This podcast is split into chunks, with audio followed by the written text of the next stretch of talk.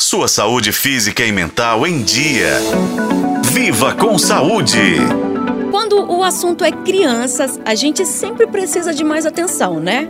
E uma das doenças que mais afeta esse público é a asma. Essa condição é muito comum no Brasil e, de acordo com o Ministério da Saúde, cerca de 20 milhões de pessoas por aqui sofrem com isso.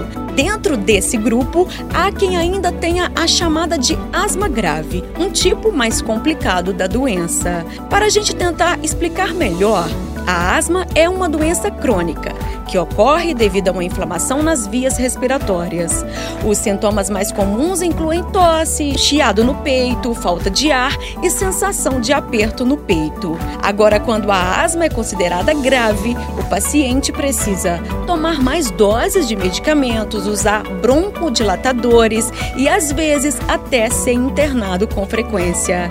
Especialistas indicam que de 5 a 10% da população enfrenta essa forma mais severa da asma. Os tratamentos para controlar a asma podem incluir o uso de corticoides e alguns procedimentos mais inovadores, como conta o presidente da Sociedade Mineira de Pneumologia e Cirurgia Torácica, Daniel Bretas. Atualmente, nós estamos vivendo uma época promissora para o tratamento de pacientes portadores de asma grave, tendo em vista a inserção no mercado das terapias imunobiológicas que têm controlado espetacularmente melhor esses pacientes mais graves. Então, essas drogas atualmente no mercado trazem um horizonte muito melhor de controle, de melhor qualidade de vida, de menos sintomas, de menos internações e de menos impacto na vida profissional, laborativa e de lazer dos pacientes de uma forma geral. Vale lembrar que é fundamental que os pacientes com asma recebam